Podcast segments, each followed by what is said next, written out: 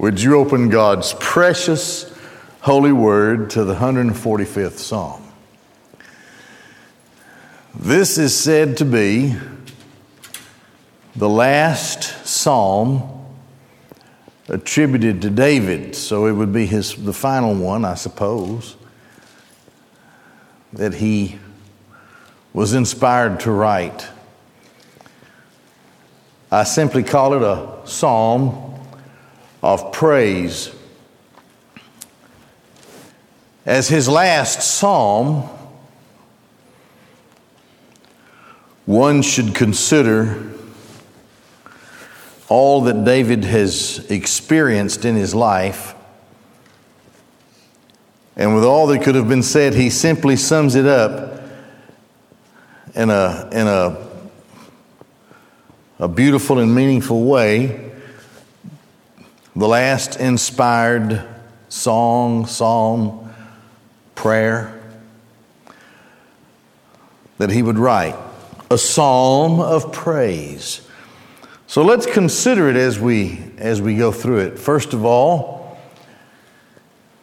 he would say, praise God from day to day. A praise of David. I shall exalt you, my God the King, and I shall bless your name forever and ever, into ages and beyond ages that we know. Let's break that down. If indeed David is nearing the end of his reign, he would not have known it, but he would have been able to look back on the experiences that he had suffered in his life and that he had engaged in his life. First of all, the beautiful simplicity of the shepherd boy. And moving from there to the complexities of living in the court of the king, the conspiracies against him, the jealousy against him, the attempts on his life as a very young man,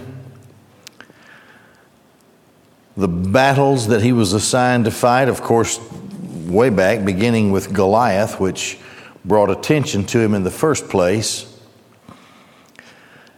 Every battle that he fought, he always called upon the Lord. Battles were tough. I mean, you can imagine.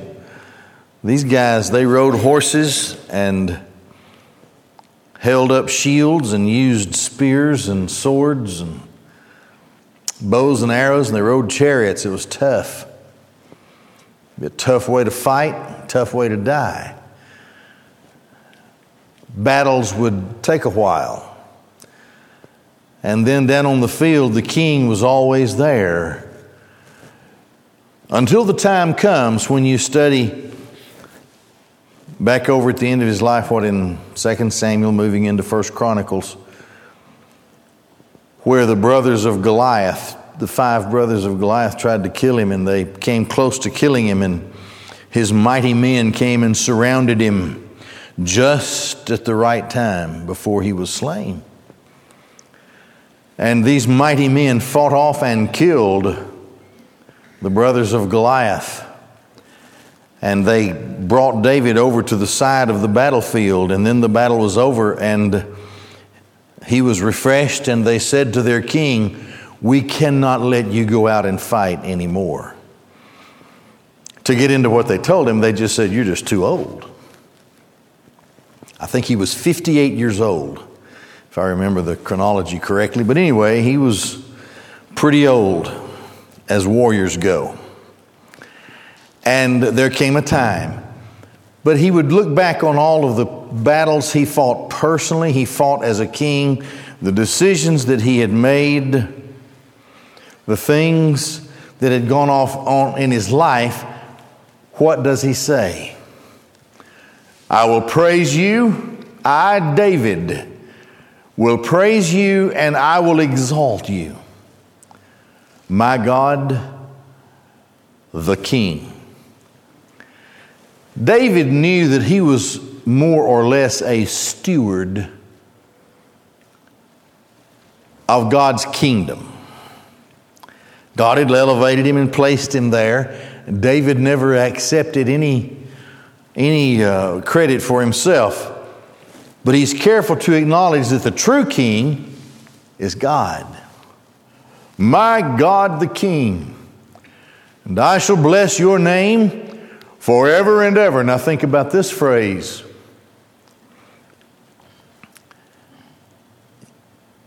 The name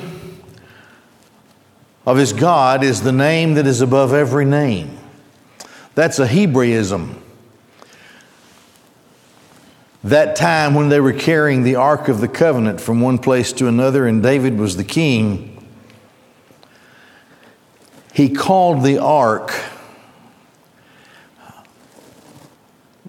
the one whose name is the name. So he knew that it was a type of Christ, of Messiah. And that Hebraism even carries into the New Testament, where Paul writes to the Philippians and he says, God has given him the name. There's a definite article in front of the noun in the Greek, and it says, he has given him the name that is the name above every name. At this moment in his life, armed with the covenant of God, the Davidic covenant, knowing that from his seed, one of his descendants would be the Messiah, that God would perform a miracle. And somehow join his divine person to the seed of David, namely in the person of Jesus, of course. And David says, I shall bless your name forever. Don't know what his name is right now. Someday his name will be known. Of course, he knew the name of Yahweh. But I will bless your name forever and ever. David knew he was going to live forever. No doubt about that. And first and foremost, in the agenda of his eternal life was to bless the name of his Savior, of his King, the King of Kings. Now this is how he starts his day. Every day, I shall bless you, and I shall praise your name forever and ever. This is how I see it. This is what I will do. I will start this day doing it. I will never cease doing it, even into the ages of the ages, to bless you, to praise your name. This is how he starts out his day. Okay? So, we move from there to how David in his praise praises God and exhorts the praise of God from generation to generation. So we have, in the first part we saw, we have this personal unction to praise God, to praise His name, how He has blessed us, saved us, how He uses us in the way that He chooses to use us, and how He's given us eternal life, and what we experience in a limited and broken kind of way in the world today, we will continue with that forever.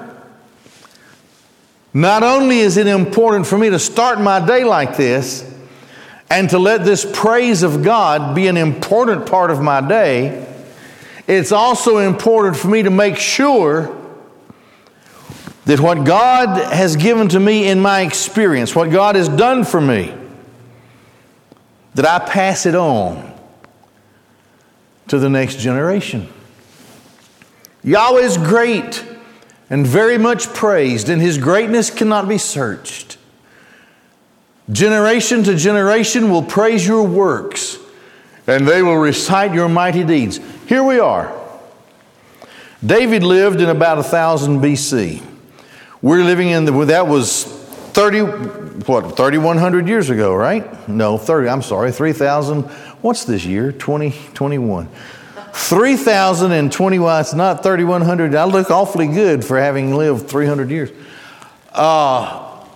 Praise your works and they will recite your... Okay. We're still doing it. We're still reading it. We're still talking about it. We're still praising Him. We're still thinking about all that He did for us and for all of His people through the ages, generation to generation. A powerful testimony that the people of God will pass this truth from generation to generation of the majesty of the glory of your splendor. And the words of your wonders I shall speak. And the strength of your awesome deeds they will tell. And your greatness I shall sing. Of the remembrance of your abundant goodness they will speak. And of your righteousness they will sing. You know, we haven't... Of course, every day brings its miracles. But we can't say that we have seen the hand of God the way Israel did, for example, when the sea was parted. When the firstborn of every household not covered in the blood on Passover died. We haven't seen someone heal the sick all day long by the hundreds, even thousands, and no request was denied, as Luke taught. The miracle of the loaves and fish, the stopping of the storm, walking on the sea, healing the sick, raising the dead. We haven't experienced that as the people of God. But you know what? Look at what he says. The words of your wonders I shall speak. When the people of God study these things, they are still as powerful and as real to us in our spirits as though we were there when those things were happening and being performed. And this helps us to know the mightiness and the wonder of our God. So He's very much praised, and David says, this has to be passed to the next generation. And so the blessed holy word of God has been preserved in a miraculous and divine way. And the words that are in the Word, the words of His wonders, preserved, never changed, still there. This is something that we guard, we keep in our generation, and we teach the next generation as early as they can understand it. And then when our time slips away, we pass off this great wonder of the Word, and now it's their turn. And you have to say that as surely as we are gathered here tonight, the people of God have been faithful. Sometimes weakened by sin, and then at times revived by the Holy Spirit and strengthened, that the praise of God would be passed from generation to generation.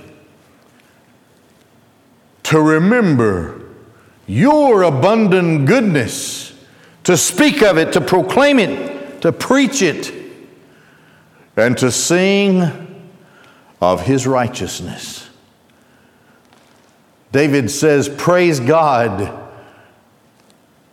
from generation to generation. But in that latter part of his life, he also understands the necessity of telling every nation about God. Don't just praise God in your home. Don't just praise Him in your local gathering. Praise God from nation to nation. We have an obligation. This is why Israel was chosen. It could have been any nation in the world. Abram. The world will be blessed through you, Abram.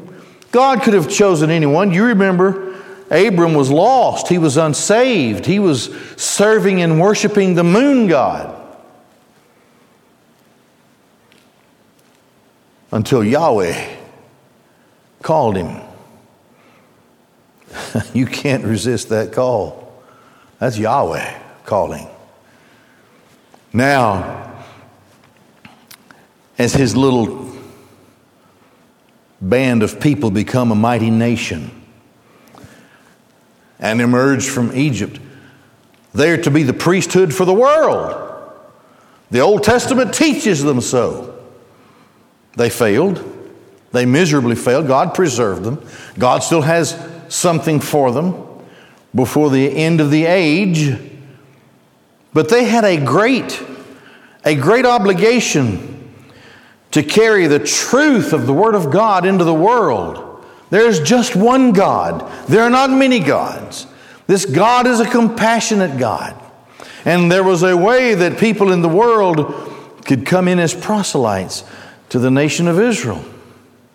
Caleb, who was such a great help to Joshua as they emerged from Egypt or from the wilderness and then crossed the Jordan River, Caleb, he was a Kenizzite. That means he was an Edomite. He was a descendant of Esau. But by faith he joined himself to the tribe of Judah, who carried the promise of the Christ, who went first among the tribes and who would face the heat of the battle. And when the time came for the land to be distributed, the plushest of the land was up there among the Anakim. Those were giants. They were tough. And it was high country. And they had built walls and fortresses. You're going to fight strong giants. You're going to have to cross over walls and beat down fortresses manned by giants. But it was the place where the grapes of Eshcol grew. It was the rich place of milk and honey. And Joshua said, "Where shall your land be, Caleb?" He said, "I want that mountain." He had to fight to get it. But he knew that God had made him a promise many years earlier. And he walked up that mountain in faith, and those people were as nothing to Caleb. And he was like 90 years old. Somehow, the message of the true and living God had come into the heart of Caleb. When his forefathers were worshiping other gods, he came to worship Yahweh. And even in a time of slavery, joined himself to those people, knowing the Word of God, the promise of God. Here's the point.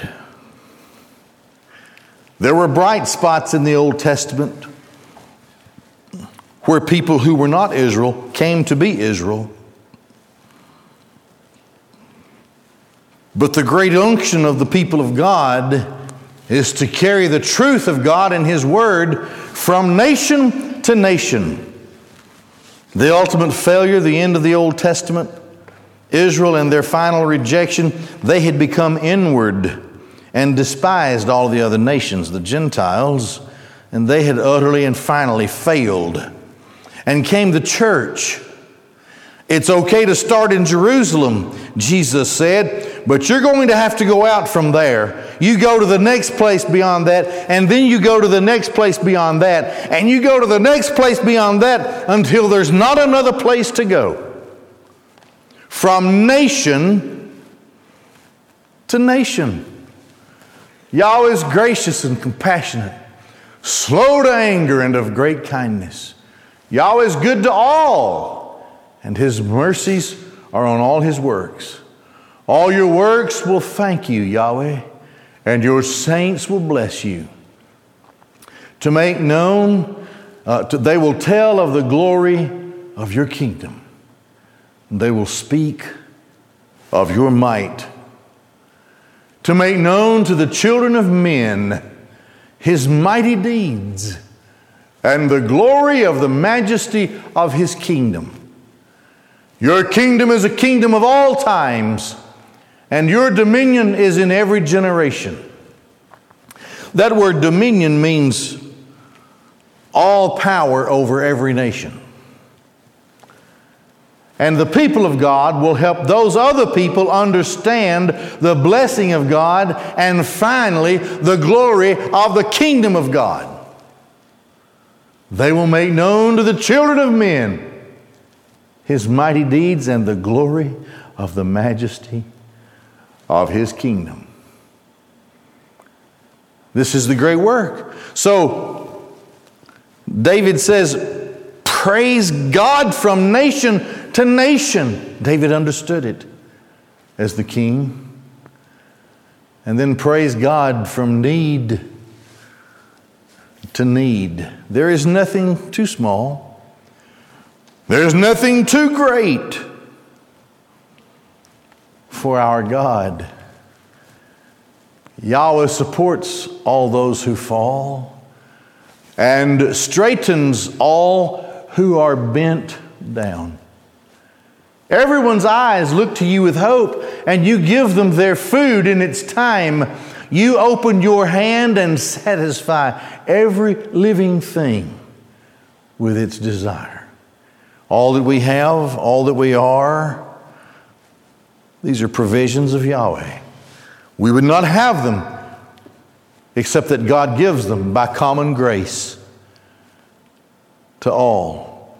And so the people of God are to look to God for support and satisfaction in every need, from need to need. And we see in the fulfillment of even the smallest things the hand of God. And in that, we praise God. And then praise God from prayer to prayer. Now, the first part of it, we said this is how David begins his day. And his praise included all of these things that we've noted. David begins his day with praise to God. He ends his day with praise to God. Yahweh is righteous in all his ways and kind in all his deeds. You know, you go back, you backtrack the Psalms of David and some of his prayers. And in some of his prayers, out there when he's hiding from his son or hiding from King Saul, and he's just a whisker away from being killed because of his enemies. He starts that prayer, some of those earlier Psalms, he starts them by being kind of sassy with God. You got me into this. But then his spirit calms as he continues in his prayer that becomes a psalm. And he begins to thank God for being with him. I'd rather be here hiding in the field with you than without you.